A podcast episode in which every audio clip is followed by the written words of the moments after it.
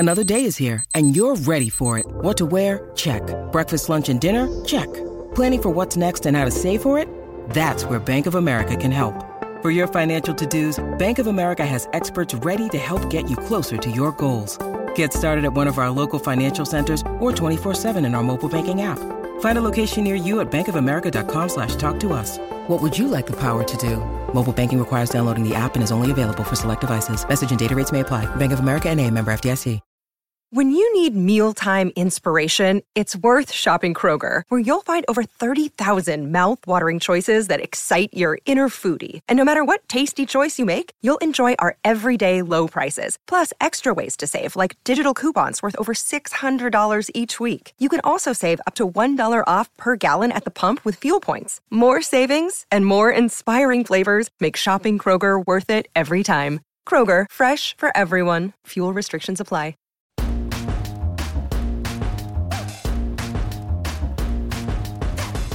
Since the day she gave me that coveted final rose, my wife, Trista Sutter, has made me a better person. If she can get me to know better, to do better, and to just all around be better, then I'm sure she can do it for you too.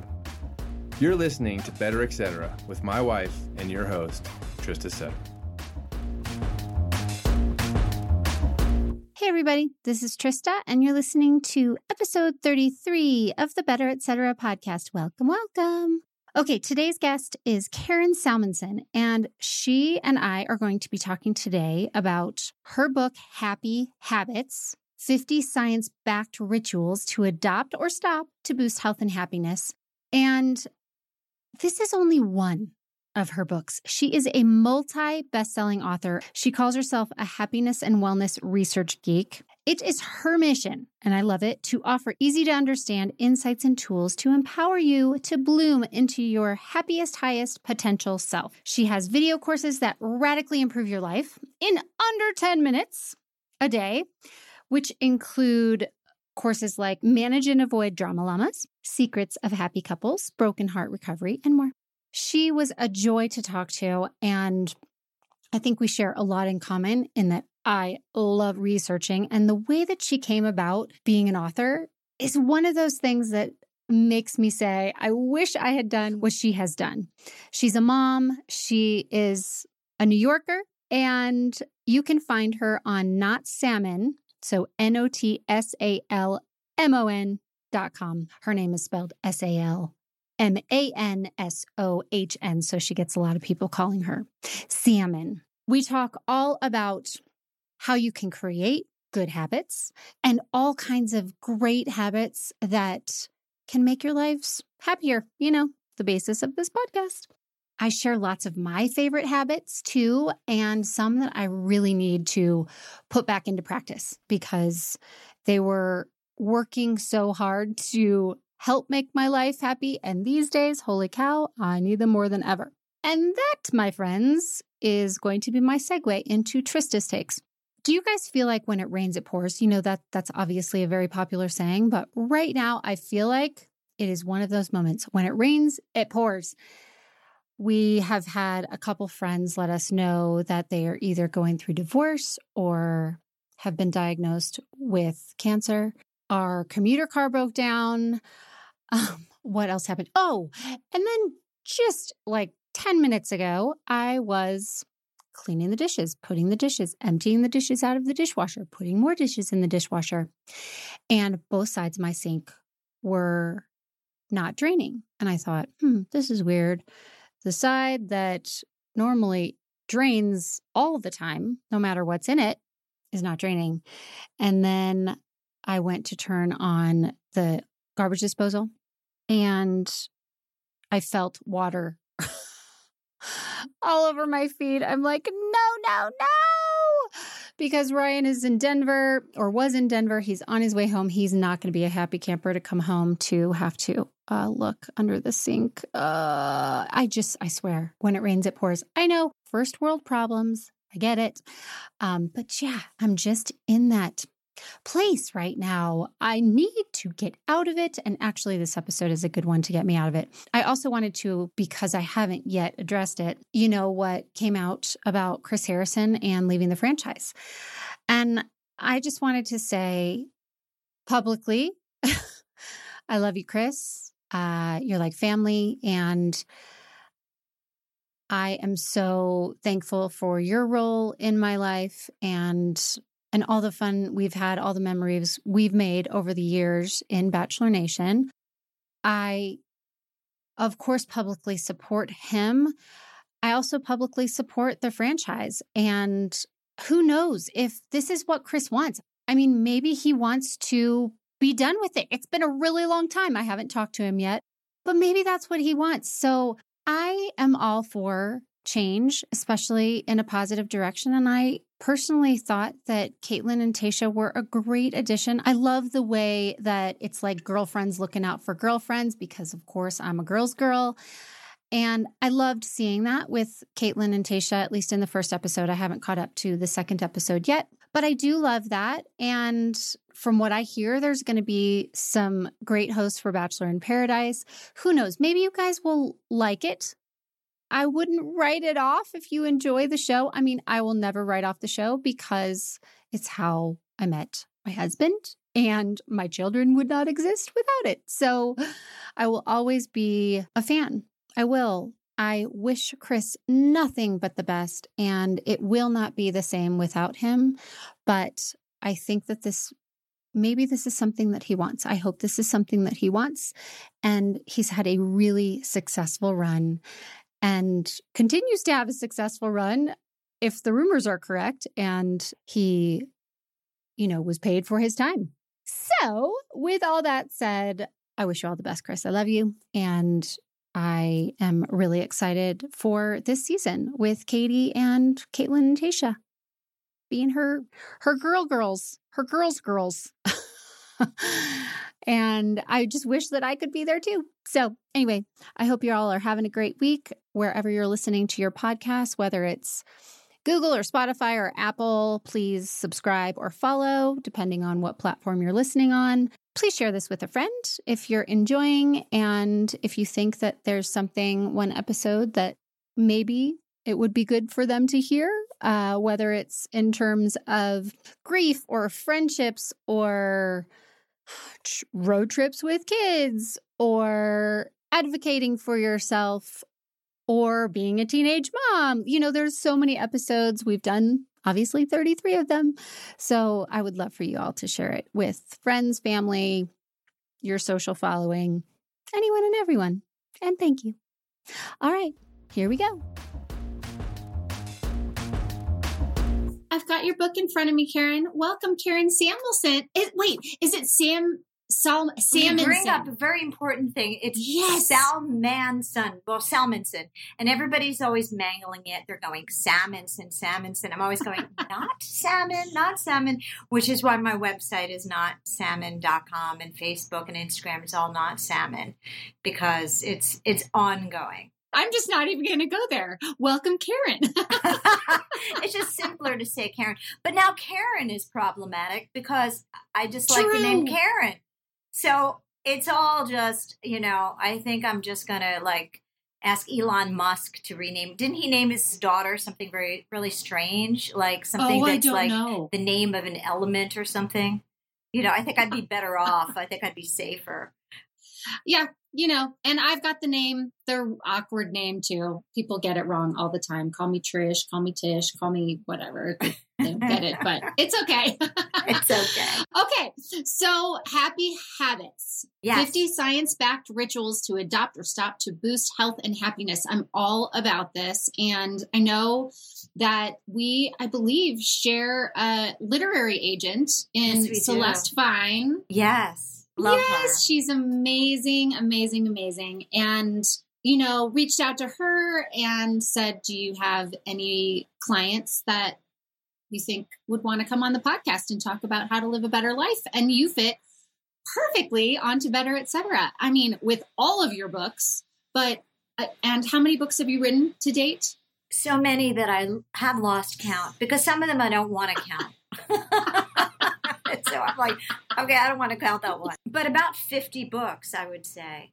Yeah. Wow. Some of them are kids' books. Some of them, I write in different areas. My first published book was a novel.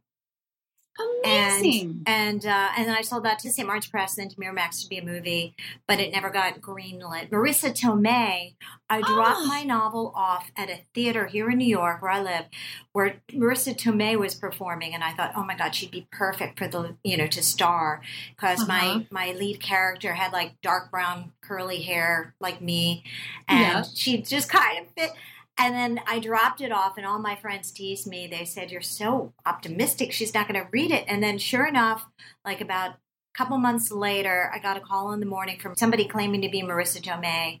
And I wasn't sure if it was one of my friends, like, just teasing me about my optimism.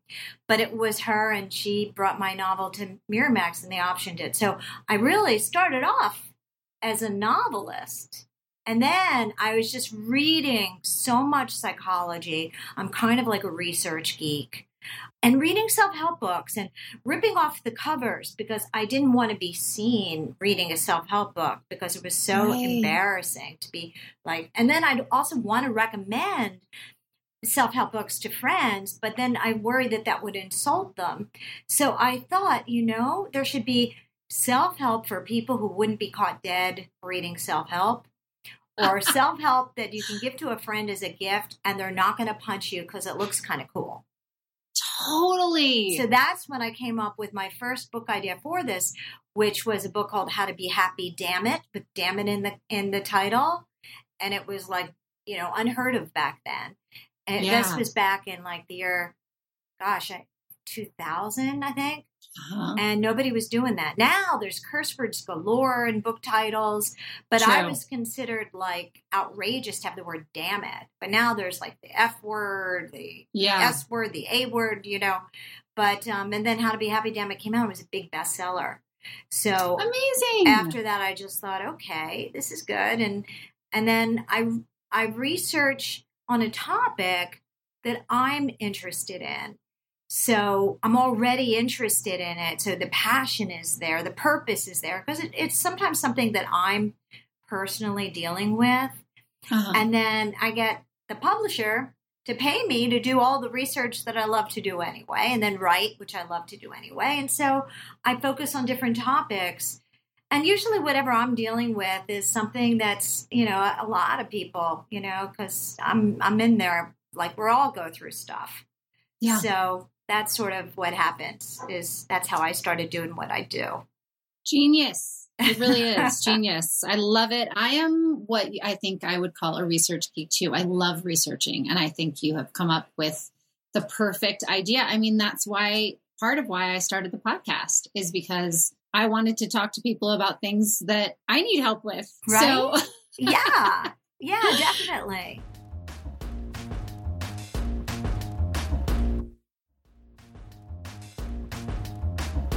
Okay, so Happy Habits, I thought was so great, because not only do you talk about habits that you can incorporate into your life, but why it's beneficial to incorporate happy habits into your life. So at first, I want to go over kind of the beginning of the book, and you have these 10 tips on how to incorporate a habit into your life. And you mentioned that 40 to 45% of daily actions are actually pre-programmed habits, which is crazy to me, and obviously makes me realize that so much of what we do every single day is just because we do it every single day. Yeah. I mean, it makes me think of, you know, the parents who... You hear these horror stories of parents who leave their kids in the car because it was an off day. It wasn't something that they normally don't drive their kids to school, and they had to stop by the post office or something, or they went to work instead of driving the kid to school, and they leave the kid in the car or something because it wasn't part of their normal daily routine that they're used to.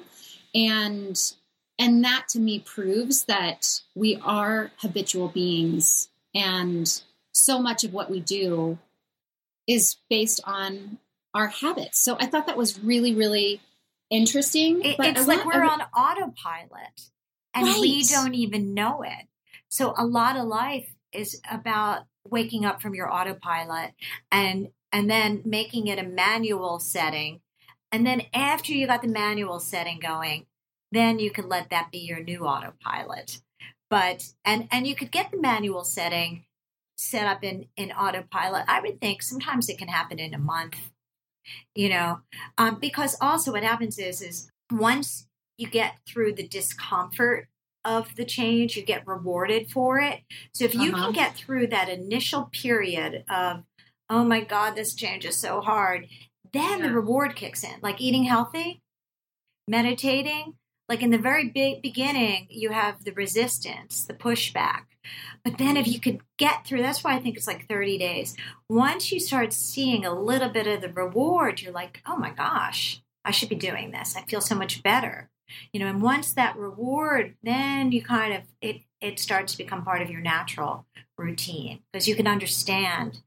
And it's less effort, more reward versus, so much effort.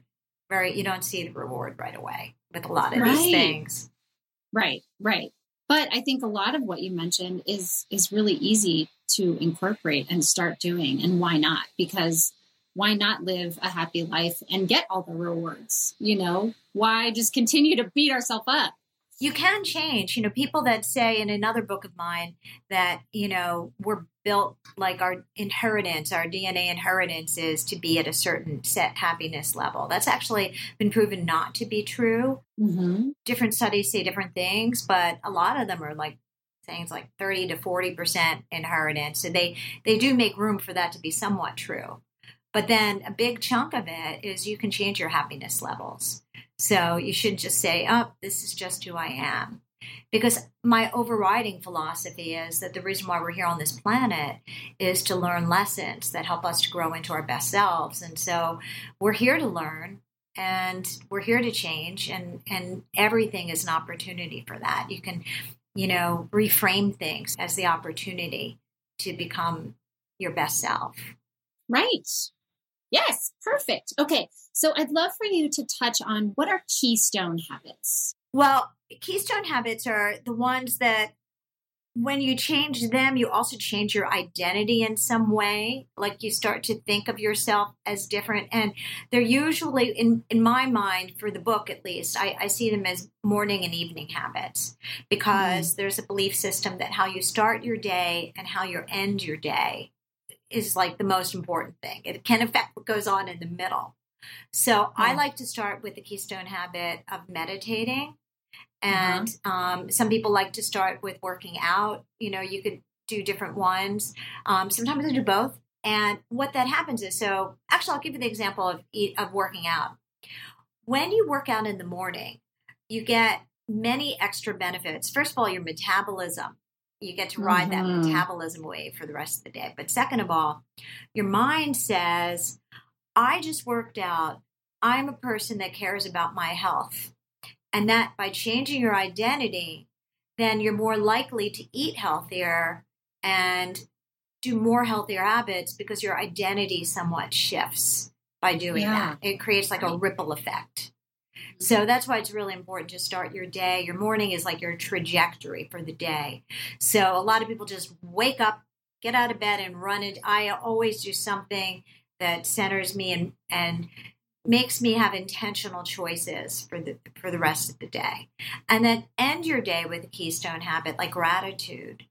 So when you go to bed, like you can keep a gratitude journal, which I'm a huge fan of, and studies report up the wazoozy that gratitude journals are good for you, not only emotionally, but even physically. They've had some studies report like people show better health. So I like to do it at night because I believe like it's sort of like letting your subconscious simmer with that. Mm-hmm. And, then you wake up in a better mood. It's easier to get out of bed. Like you're kind of like planting happier thought seeds into your mind as you go off into sleep.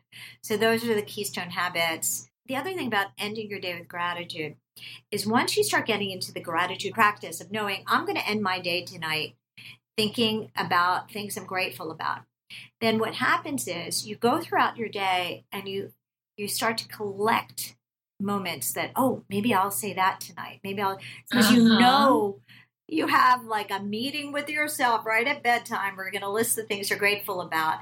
Because what I like to do when I tell clients to have a gratitude and evening gratitude practice, I don't want them to name the same thing over and over and over, because that's like white noise. You don't even know. I'm grateful I'm alive. I'm grateful, you know. No. Look for the specific details and really notice it, because that makes you really take it into your system versus like general, you know, Hallmark greeting card. I'm grateful, you know, for the food I, you know, like stuff like really be detailed about it. I'm grateful this happened today, this little moment. And then you kind of look for it. So I actually wrote a book on gratitude. We sat down, our literary agent, and she said, because I wanted to write a children's book at the time. And she said, well, I think you should go an adult route. Like, tell me who you are, what you're passionate about. And gratitude was super high up there, and the power of being grateful. And so I wrote a book on gratitude, and actually I have been doing that with my kids since they were little. Like, we talk about our favorite part of the day for that exact reason. I want to end the day on a good note. I wanted them to end the habit of noticing those great moments throughout the day. And, you know, we all could use some work at it, because they'll be in bed and I'll ask them the question and they'll say school or going to the skate park or whatever.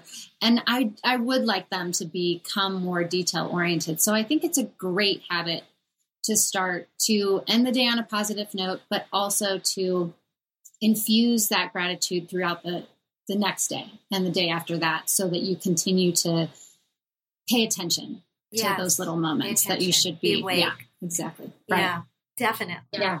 I call it looking for your invisible blessings, because these things can be invisible if you're not like awake to them, like little moments. Right. I don't know who said this. I feel like someone said it, but because I have quotes throughout my book, and whatever you focus on, that's what you see. So if you focus on the good stuff, then you're going to see the good stuff. And if you focus on the bad stuff, then that's what you see. I have an expression for that. I call that being a positive evidence collector or a negative evidence collector. And I talk about that so much to my 10-year-old son that he always now whines when I'm like, you're being a negative evidence collector. Like if he's in that mode about something, you know, and then I tell him, I try to get him to shift over to being a positive evidence collector. Awesome. I love that. I'm stealing that. Okay. Okay. So you talk about habit stacking too. Can you explain what habit stacking is? Yeah. If you're already doing a specific habit, and it could be a neutral habit, we'll call it like coffee in the morning, to remind yourself to do something else. Let's say I'm great at drinking coffee, but I suck at drinking water, right? And guilty. So I would put my water bottle next to the coffee machine, so I stack it. Or vitamins, like something that there's no way you're going to stop me from having my coffee. Like that's like the given, right? So you put the vitamins next, you know, you put your sneakers near the coffee machine, you know, like whatever it is, or toothbrush, or, you know, I mean, if you're not a coffee person, you know, you make sure, or a note that's near your toothbrush on the bathroom mirror, something where you know you're going to do that no matter what. And that's habit stacking. Love it. It's such a great way to incorporate what you need for yourself with what you're already doing for yourself. So yeah, I love it. Let's get into some of the reframing tools. You say just because a habit is good for you doesn't make it easy to do. Reframe challenging habits so they're positive, easier, and fun. So I'd love for you to go over those 4 reframing tools just to make it easier for people to incorporate the habits that they want to incorporate in order to live a happier, healthier life. Yeah. So, well, I'm going to use one right now, the revised time reframe. Sometimes if you even make it a fun game, like even as a mom, you know, if you say, let's see, can we clean the room in X amount of minutes or something? Like, you know, make it into a game. Renaming something with a humor reframe. I've done that myself. At the gym, I used to love the Stairmaster. That was my favorite one, the machine. Uh-huh. So I called myself the Stair Mistress instead of the Stairmaster. Like, I am Amazing. The Stair Mistress. I am like, you know, like, and kind of gave myself that like title. And then that kind of made me want to live up to it, you know, like that type of thing. If you make it sound fun, you know, you could rename something. You could rename a food your kids don't want to eat with a fun name. That helps. I mean, restaurants add on like many adjectives, you know, like if it's not really orange juice, it's like juicy Mandarin magic juice, you know, or right. so it's like something like that. The as if reframe is when you kind of like imagine the results as if you've already achieved it. So that reminds you, remember what I said before, where sometimes there's a time delay when you start a new habit. So you're like, I don't know if this is really worth the effort, you know? So you're like, as if, okay, I've already, you know, and then you kind of get into that mindset if it has to do with money or weight, or you start to like feel it. So you really start to get more motivated to do it. You take your eye off the temporary pain and more into the long-term pleasure. Awesome. Because people are motivated by pain or pleasure, basically. Mm. And so pain can motivate you not to do something. So you kind of have to amp up the pleasure of the result when you're like in too much, like, I don't want to, you know, remind yourself. Kidding. Dangle it. You kind of dangle. Dangle the carrot. Yep. A lot of these line up with something that I started doing last year. I started playing tennis. I had never played tennis before, and I wanted to get in better shape. And my friend who grew up playing tennis and loves it, she was like, would you be interested in playing tennis? And at first I borrowed a racket. I had normal, like, tennis shoes, not tennis shoes, like regular just workout shoes, running shoes, whatever. So I was not geared up, but we kind of named it something fun. It was like social workout or something like that. So it was like getting together with my friends, doing something that I'm incorporating what I love most out of life. And that's the people in my life that I love. And then trying to work out and calling it something fun. So I love that. Thank you. I just thought of another mom one slightly that I've been using. How old are your kids? 13 and 12. Oh, okay. So they're older too. Right. But I think this still helps. It might even help more now because my son's going to be 11. When he was little, I didn't want him to feel bad about asking for help. And I had read in some business book that like success in life is how good you are at like teamwork, like working with other people. So I would just say, you need some teammate. You need a teammate. So I kind of want him, and I still do it. You know, like, hey, you need a teammate with that. Like, so I want him to know it's okay because in life, wherever he is, he's going to need teammates. So to feel okay about asking for help by renaming it as like teammate. Yes. That's so good. Even for parents, even for, you know, us with our friends. I mean, how many moms do you know who it is such a struggle to actually ask for help? Yeah. And because we don't want to admit that we're not on top of it all, and we're not at the best, you know, part of our game. And so it might help a friend who doesn't want to admit they need help. You need a teammate on this, you know, because it's kind of like a better word for us people that are like, if we want to be seen as strong, we have trouble asking for help. Like, you need a teammate on this. You need another teammate. You need, you know, it just sort of like loosens up some of the shame of asking for help, which a lot of people have a problem with. I know, it shouldn't be the case, but I think if you get into the habit of using that word, then it'll be easier for you to ask for help and get the help you need when you need it. And then I want to talk about this one, which I think is awesome. So do you watch Grey's Anatomy? No, I don't. Okay. It's okay. You don't have to, because I can explain it. So on Grey's Anatomy, there's one particular character who's a neurosurgeon, and she does the Superman pose where she puts her hands on her hips and stands with her chest tall and her chin up before she does a surgery. And it goes along with what you have put in here about keeping your chin up and your, not hunching your shoulders over, standing tall. And that can help you to actually feel better just in itself, better posture. Because the mind and body are kind of in cahoots. And so if your body is like confident, it starts to get you to think more confidently and act more confidently. You can jumpstart things like that. There's also something in the book about smiling to jumpstart a better mood, that also, it sends signals to your brain like, oh, okay, well, I must be happier than I think I am. If I'm smiling, I must be more confident than I think I am, Right. And actually, on that note, I thought it was really kind of interesting and funny that you mentioned that there's a study that they did with people who have had Botox, yes, that they actually are happier because they don't frown as much. I'm like, oh my God. Isn't that hilarious? That's amazing. I mean, that's kind of what I'm going to say next time. I get Botox so I can live a happier life because I don't frown as much. And there's studies that prove that if you don't frown as much, then you are happy. You know what? Dermatologists should really use that more often. They should. Oh my gosh. I'm going to take it to my esthetician and say, this is your next marketing scheme, marketing plan, whatever.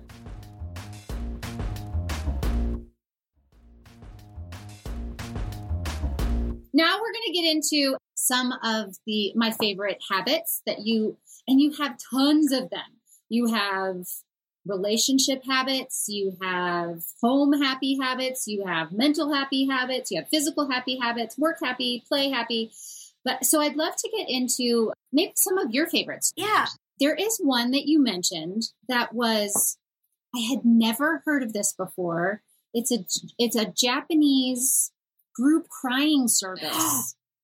Wasn't that the coolest? What? That is, and it kind of goes along, and I don't know if you mentioned this in the book at all, but there is also there's a laughing kind of service too. So could you talk about those two things? Yeah. In the crying one, well, they've done a study, I think it was, I'm doing this by memory now, like 50 different countries and, across the world, everybody said crying makes them feel better. So that's like a universal thing. I mean, there's not that much you can get 50 different countries to agree on, but, everybody says that crying after you cry, it kind of works as a release. And then in Japan, they believe in the power of crying so much that they actually have service, like a little service a group that you could go to cry. And they hired this one, I gotta say, like you, right? Is it what's not to love? They hired this handsome man that goes around the room and wipes your tears. This handsome man, and he wipes your tears. And I mean, and it's very popular amongst the ladies. The research, yes. Actually, they included that in the research study. Very popular. Yes, I think they should. No, I thought that was really interesting because, after you have a good cry, you can actually be done with it and move on, at least in theory. Yes. Yes. I love that they make it that socially acceptable, that there's like a known service for that, That's great. I wish they had it here. I wish that someone would take that and run with it. Maybe they need to have the crying and the laughing too, because I know the laughing one too, I've heard of. I might have even included it in my book where they sit around and they start laughing like you force yourself to laugh. It's not like you've heard something funny, but you start laughing and then it's a group of you. And you know how laughter is contagious. So everyone starts laughing. And I guess there's proven health benefits. I don't know if it's endorphins or, some kind of chemical. I think it is some kind of chemical reaction. So interesting. I've seen they have yoga mixed with laughter. I've seen here in New York. But you know what's interesting? There's also studies that happiness is contagious and so is unhappiness, and that you can pick up people's moods. So the same way that you can catch their laughter, though actually that goes against the crying thing on some level, then you'd be around those people. But true. Right? So there goes that study. But the study said that couples can pick up their other partner's moods a lot. And they did a test where they gave you, you had to watch. I can't even believe people studied. Somebody set up this test, let alone they studied it. But they I think they pretended maybe to give your partner an electric shock. This sounds horrible. Oh my gosh! It's an actual study, yes. Though. I mean, I think I've seen it. I've heard about this. Yes. Yeah, and then I'm watching my partner get the electric shock, and I have the same reaction to their reaction. That the empathy that you have for your partner can change your emotional state, you know? So, So if your partner is in a lot of depression and stress, you can pick up their depression and stress. And then if you're around, you just have to hope that the person that's the happier person is the one that's the contagious one. Not to talk about contagious too much in this world of COVID, but yeah. Right. So it makes sense. Like if somebody's laughing a lot, that, you know, the whole room could feel that, you know? Oh, for sure. I mean, people say all the time, especially now, to surround yourself with the people who make you happy. Like I hear it all the time now. Just choose wisely. Choose the people that lift you up, who make you happy. I constantly have this conversation with my daughter because she's in middle school and it's hard. Like girls are not always kind. And I just constantly am telling her to hang out with the people who lift her up and make her happy, because if you're surrounded by people who make you happy, then you're going to be happy, you know? Definitely agree. Okay. So one of my favorite habits that you had in the book, in terms of relationships, was small talk, with your partner, and how that can have a huge benefit to your relationship. I find that when Ryan and I, my husband, have moments of small talk where we're just sitting at the dining room table, or he's cooking in the kitchen, or I'm hanging out in the kitchen and getting something ready for the kids or whatever. If we just have small talk, we are so much more connected, and it seems silly because it is just small talk. Like we're talking about our day or whatever, because as a busy married couple, we're constantly going, and a lot of times we're passing in the night. You know, we're just two ships passing constantly because we have our own things going on.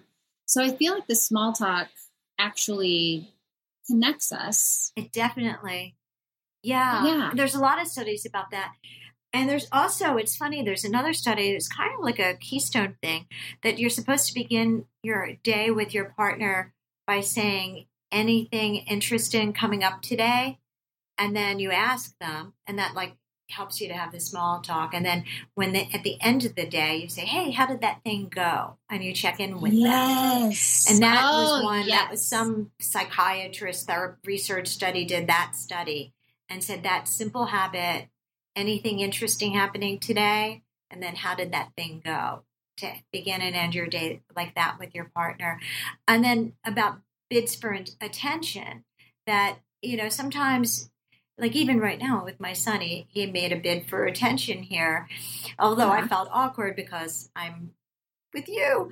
But sometimes there are bids of attention, even if I'm not doing a podcast, if I'm working, you know, and I'm like, in a moment, like I have to try to figure out when somebody comes to you with a bid for attention, like just to give them enough of a moment where they feel heard, you know, and what is it, sweetie, you know, not to be like, not now, you know, like, which sometimes if you're in the midst of something, and that goes for your kids, for your partner, to pay attention to those small bids for attention that people want from you, because otherwise those small bids, then they can make up a story. And they could they could become negative evidence collectors about that. Right. And then you so just to catch it, nip it, and just give them enough of a response to their bid for attention and not be zoned out. Yeah. Which might seem obvious. I mean, maybe that's obvious, but it's enough of a problem that they did studies on this. That's from John Gottman, who's from the Love Lab. He talks a lot about paying attention to your partner's bids for attention. Oh, yeah. I think, I mean, making your partner feel seen and heard is extremely important to create a lasting relationship. Yeah, but even the little bits of attention, you know, like to watch it with your supply of not now, you know. Oh, yes. No, just saying, can I will you please let me get through this email? I just have to finish this email and then I'm all yours or whatever, you know? Exactly. Okay. Are there any habits that you'd like to mention? What are a couple of your favorites? It can be any realm, whether it's relationships. I thought it was interesting that those silly little animal videos, cute animal videos that you see on YouTube can actually make you happier, that because pets make you happier. But they did a study and found out that they call it adorableness therapy or cuteness therapy, I forgot. And that just even looking at cute animals can change your emotional state. I thought that was interesting. And then I also thought that it was interesting. There was a study that I did, because these are so simple habits, like to jumpstart a better mood. And that is the power of awe. And this makes sense that while you're on vacation, that you can feel happier, that things that like you look at with awe, like a beautiful mountain, a beautiful sky, the ocean, to try to like see more things that like give you, they called it like awe, you know, and that you can get that again from YouTube, which is sad that I feel like I'm recommending YouTube, but it's just like, especially with people staying in for the pandemic, you know, we weren't having that much awe, you know, we were just having like, you know, our homes. And so during that time, I was telling my clients like to look at videos, and there's studies that looking at beautiful, like amazing miracles of nature can really change how you feel. I totally agree. And I love that you brought up those two, because this morning I woke up to a text. Well, once I woke up, I looked at my phone and Ryan had sent my daughter and I a sweet little video of two little dachshunds. One of them was carrying a stick and they had to get under a log that had fallen over. And the one without the stick got through perfectly. And then the one with the stick got stuck. So the one without the stick went back and helped the one with the stick. And they were like just waddling along carrying the stick at the end. Like, it woke me up in the greatest mood because I woke up to these cute little animals who were giving me that, what did you call it? Awesomeness? No, awesome. Oh, that was the adorableness therapy. Adorableness. Yes. Adorableness therapy. I actually have followed, I think I even started following them during the pandemics, a couple Instagram accounts that are just cute animals. I think one of them is like lovinganimals.de or something like that. And they just post sweet little videos or pictures of adorable animals. So, I mean, even by following someone like that on Instagram so that it's, you know, showing you some kind of positivity throughout the day, if you're scrolling, if you're on Instagram or looking up YouTube. I know that there were some museums, or I feel like their teachers told us in terms of the awe and how you recommended people to go to YouTube. I think there were some places that were doing like aquariums or animal preservation or recovery foundations or whatever would do videos with their animals, or, you know, that you could like check in terms of like travel or tours. It was tours around different places that are awe-inspiring, you know? And I know you can find those on YouTube. That's the good part about the internet, you know, for our kids. You know, I know that they say limit the screen time, but I do feel that there are certain things that are beneficial. Things that can be used well with that. Yes, yeah, definitely. I agree. And I also wanted to touch on, so I know you said starting your day off with something positive and getting into that habit. I don't work out in the morning. I'm so not a morning person, and I don't drink coffee, and I don't do normal things that people would incorporate into their daily routine. But one thing I do, and I notice that it changes the outlook on the day, the trajectory, if you will, is just making my bed. Well, there's a whole study. Do you know there was a book I think it's even called Make Your Bed, and it's all about starting your day. It's funny how there's so many wild research studies, but the people that make their bed and Google it. Yeah, it's true. I will. You're not imagining it. Right? I think just making my bed, it makes you feel productive. Like, check, I've done one thing. I actually succeeded at doing one thing today that I wanted to get done. But then you know what happens? That's where it could become a keystone, where once you accomplish that one thing, then your identity is, I can accomplish things. And then it makes your day better. You know, just to follow why these things work sometimes with Keystone Habits is it shifts your identity slightly. I'm the type of person, I get things done. I'm a doer, you know. I'm a doer. I'm an accomplisher. I love, love, love. Yay. I'm going to continue to make my bed. And actually, my daughter said that to me, I don't know, a few months ago, that when she makes her bed, it makes her feel good. So I want to continue to do that, especially over the summer. It's just so hard. They're so, you know, they're taking a break, and I want them to take the break. It is summer. They have earned their break time because they worked so hard at school. But I think incorporating that one easy thing is so valuable. I have one I'm going to give you before I go, which is from a different book, but it kind of works as a keystone one. And it's from my book, Instant Calm. And which is like a book about these little quick, easy 2-minute meditations that you can kind of work into your day. Again, because even in Happy Habits, I say that if you make something fun, you're more likely to do it. And if you make something simple, you make it like, you just make it so ridiculously, make it so crazy easy, you'd be crazy not to do it, like that type of thing. So it's what I call a shower power meditation. So I also reframed it with a fun name. And when you're in the shower in the morning, you imagine yourself washing away your stress or washing away worry or fear. And as you kind of visualize it as you're washing yourself. And then you look down at the drain, and as the water is going down the drain, you think like, bye-bye. That's now washed off of me. And then you tell yourself, as I step out of the shower, I'm just leaving that behind. And it's such a simple way to meditate for people that are like having trouble meditating and it's also, no matter what, you're going to shower, you know, maybe not every day, you know, I don't know how often, but most every day.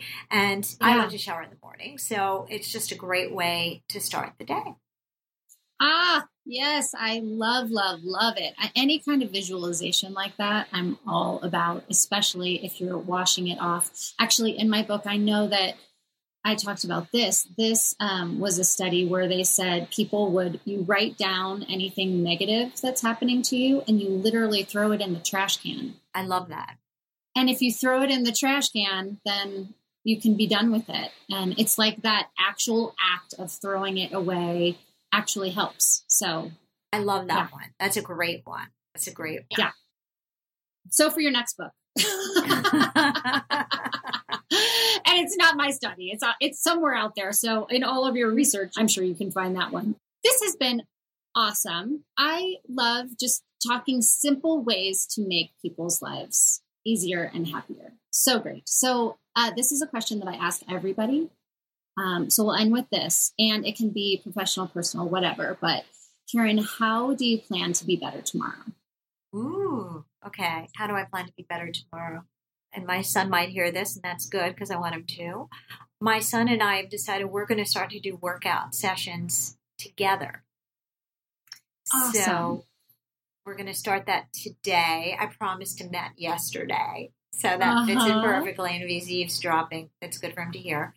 And so it will be more fun. So we're going to do, he's been liking to doing push-ups and sit-ups, and he wants me to join him.